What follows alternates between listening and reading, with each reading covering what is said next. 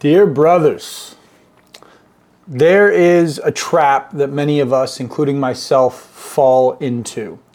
We set expectations of the women in our life, the woman that's in our lives, and anytime they miss that mark, we can become critical. Even if that criticism stays in our own minds and is not being vocalized. This results in us creating these little bouts of resentment towards them. And when you compound that across time, that can result in nearly irreparable damage. So let me illustrate this point with an example in my own life. So, my wife and I go to the gym together every week. We have been doing that now really since I moved her down to the great state of Florida in the beginning of 21. Um, but mind you, I have been going to the gym since they let me in. My dad brought me there when I was a kid. The minute I started playing sports, it was always pushed on me like, hey, you got to get in the gym, you got to get bigger, you got to get faster, you got to get stronger. And I took that to heart. So I've been a gym rat since the first day that I could even be a gym rat. It's just always been a part of my life. So for me, going to the gym is easy. I've done it for several decades now, and it's kind of like breathing. But even if I fall off the wagon for a week, I can get right back on and I'm there in a heartbeat. It's always just come easy to me. My beautiful wife, on the other hand, did not grow up playing a bunch of sports or being a gym rat. You know, she worked out, she's in shape, she did the occasional yoga, and she ran a lot, but nothing that was formal and rigorous as I had been essentially kind of pushed into when I was a kid. So when we started dating, that was the first time that she'd ever touched a barbell um, or done any real like stringent strength training work. She is undoubtedly healthy and strong, and she understands the importance of working out. And I can tell you unequivocally that she is one of the most impressive squatters and deadlifters and lifters that I've ever seen for someone who's never done it in their life. She was squatting her body weight for reps within like two weeks of trying. But there are days, just like anyone else, where she just doesn't feel like going to the gym. It might be the end of a long and difficult day of work or being tired from a trip. Whatever the reason, sometimes she just isn't feeling it, like all of us have experienced in some way.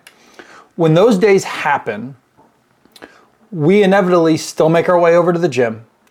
And uh, specifically because I'm going to be going there pretty much no matter what. It's just how I'm wired even when I'm not feeling it.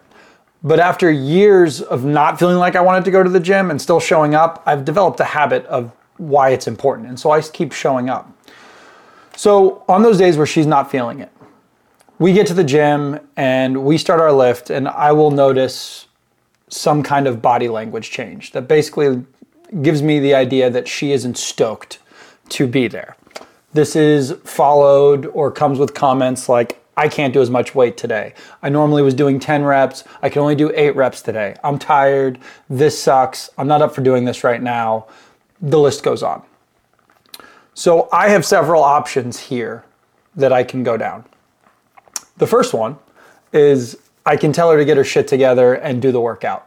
Stop complaining, keep lifting, figure it out. Essentially, I can treat her like one of my old football buddies or like one of my homies if we're at the gym and just give her a quick, you know, kick in the ass, and that's going to do the trick.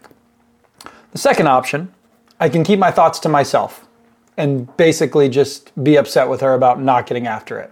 Be frustrated that she isn't going above and beyond and upping her weights and getting more weight in, and just be upset that she's bitching about working out. It's another option. Lastly, and I want you guys to pay attention to this option. I can remember that she showed up even when she didn't want to.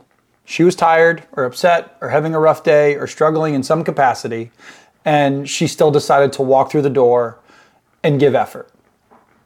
That effort might not be perfect. Maybe it's not as pretty as it always is, pretty as it always is, but she still showed up when a great majority of others would have just stayed at home you should never discourage a woman who shows up. I cannot encourage that enough, or I cannot tell you to do that more.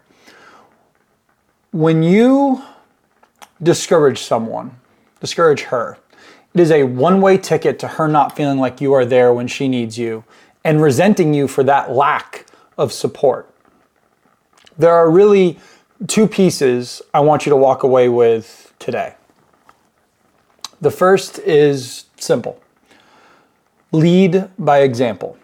If you want your spouse to act a certain way or get to the gym or focus on their health or to work on a project or explore a hobby, whatever it might be, make sure that you are putting your best foot forward in your own endeavors. You're the man of the house, you are the leader of the house, and you are the example that's going to lead the way. If you go the lethargic route or you're skirting your responsibilities, don't get upset with her when she follows in those footsteps. Work hard, show up, and support her. Always. This brings us to number two. Always encourage her effort. This doesn't mean that you are okay with status quo effort or her being mediocre. It means that there will be days when she is just not fighting at 100%. Those are the days where you need to be in full support mode for her coming to the battle, anyways. Be grateful for her willingness to fight, even when it doesn't feel like the best day to do it. When you do that, you've showed her that you appreciate and honor her ability to show up. This inspires and it motivates her to continue being consistent, and there will no doubt come a time where you will need that exact same encouragement and she will be right there next to you. Lead, encourage, rinse, and repeat. As always, God bless, be strong. Let's get after it, boys.